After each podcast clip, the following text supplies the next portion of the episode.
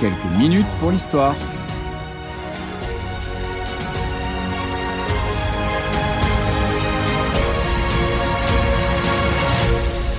Quand l'Europe était partagée par un rideau de fer. Si une expression doit résumer à elle seule l'histoire de la guerre froide en Europe, c'est assurément celle de rideau de fer. C'est Winston Churchill himself qui a popularisé l'expression. Le 5 mars 1946, alors qu'il est en visite aux États-Unis, le Premier ministre britannique prononce à Fulton, Missouri, un discours et des paroles qui feront date. From Stettin in the Baltic to Trieste in the Adriatic, an iron curtain has descended across the Et Winston Churchill de poursuivre ainsi, derrière cette ligne se trouvent les capitales des anciens États de l'Europe centrale et orientale. Varsovie, Berlin, Prague, Vienne, Budapest, Belgrade, Bucarest et Sofia. Toutes ces villes, célèbres et les populations qui les entourent, se trouvent dans ce que je dois appeler la sphère soviétique, et toutes sont soumises sous une forme ou sous une autre, non seulement à l'influence soviétique, mais aussi à un degré très élevé, et dans beaucoup de cas, à un degré croissant au contrôle de Moscou. Fin de la citation. Face à la progression du communisme en Europe de l'Est, déplorée par un Churchill inquiet, les États-Unis du président Truman agissent rapidement pour mettre en place dès 1947 leur politique du containment. Le containment, en bref, c'est une doctrine qui vise à s'opposer par tous les moyens, militaires, économiques, mais aussi culturels, à l'extension du communisme dans le monde. En Europe, le containment se réalise à travers le plan Marshall, une aide économique et financière massive proposée à l'ensemble des pays européens. Cette aide est naturellement acceptée à l'ouest, mais sous la pression de Moscou, elle est refusée à l'est. What else? Mais revenons à notre rideau de fer. En 1946, quand Churchill prononce le discours de Fulton, cette expression désigne moins une barrière physique qu'une barrière symbolique, une ligne de confrontation entre deux idéologies. Mais cette frontière entre l'Europe de l'Est communiste sous influence soviétique et l'Europe de l'Ouest démocratique et libérale sous influence américaine ne tarde pas à se matérialiser sur le terrain.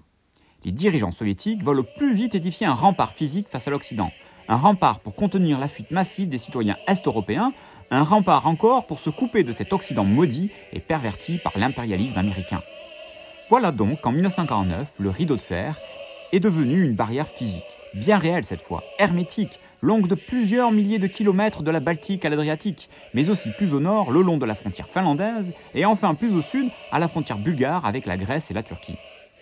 Et le rideau de fer porte bien son nom. La frontière est fermée par plusieurs lignes de barbelés, souvent électrifiées, parsemées d'ouvrages bétonnés, d'alarmes électriques, d'installations de tir automatique, des lignes de barbelés séparées par un no man's land plus ou moins large, le plus souvent miné.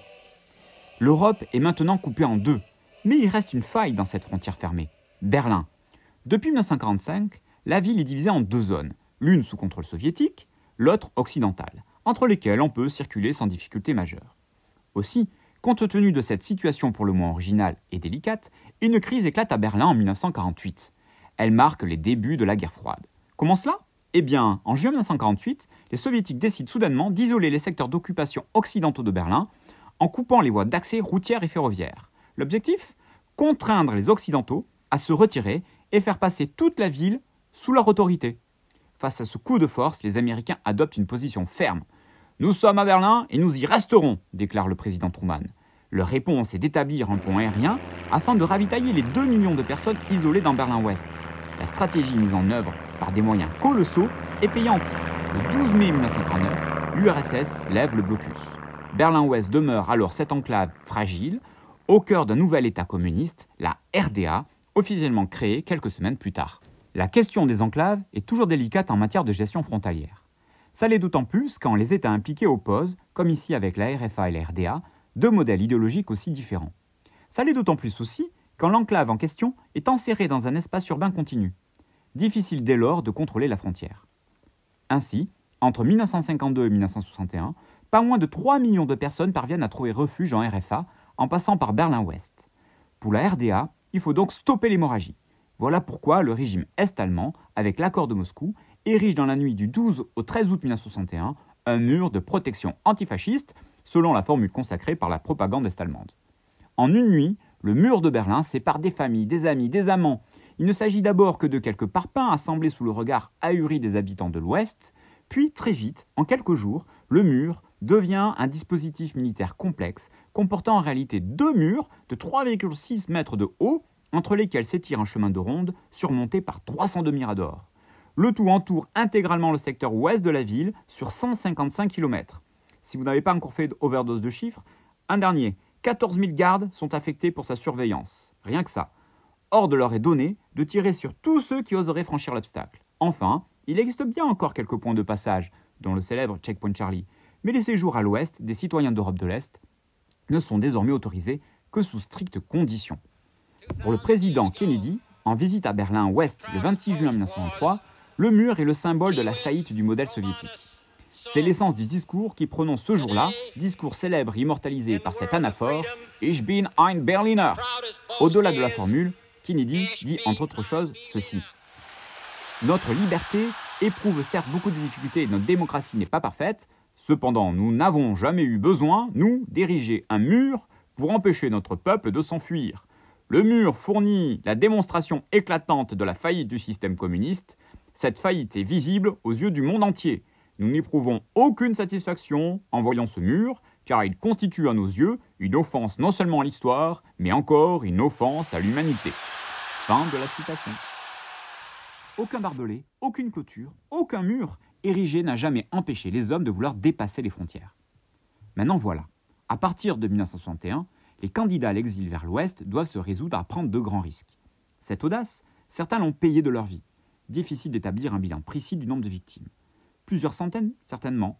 Et combien de réussites? Plusieurs milliers? 5 000 à Berlin? 40 000 peut-être sur l'ensemble de la frontière entre la RDA et la RFA La plupart ont rejoint l'Ouest à la nage, depuis les rives de l'Asprey qui traversent Berlin. D'autres étaient ingénieusement cachés, dans des véhicules. Beaucoup ont aussi emprunté les souterrains de la ville. Il fallait surtout avoir de la chance. D'autres encore ont élaboré et mis en œuvre des stratagèmes pour le moins imaginatifs. Comme cette famille, qui s'est échappée depuis le toit d'un bâtiment grâce à une tyrolienne reliée à des proches qui attendaient en contrebas de l'autre côté du mur. Ou encore, ces deux familles aussi, qui en 1979 ont réussi à rejoindre la RFA par des montgolfières de fortune. L'histoire retient que la dernière tentative de ce genre tourna au drame quand Wilfried Freudenberg s'écrasa sur Berlin-Ouest après avoir fui le 8 mars 1989 grâce à un ballon à gaz. Les régimes communistes d'Europe de l'Est étaient alors déjà bien malades. Le rideau de fer commençait à s'écrouler, le mur, quelques mois plus tard, le 9 novembre 1989, allait tomber. Mais cela est une autre histoire.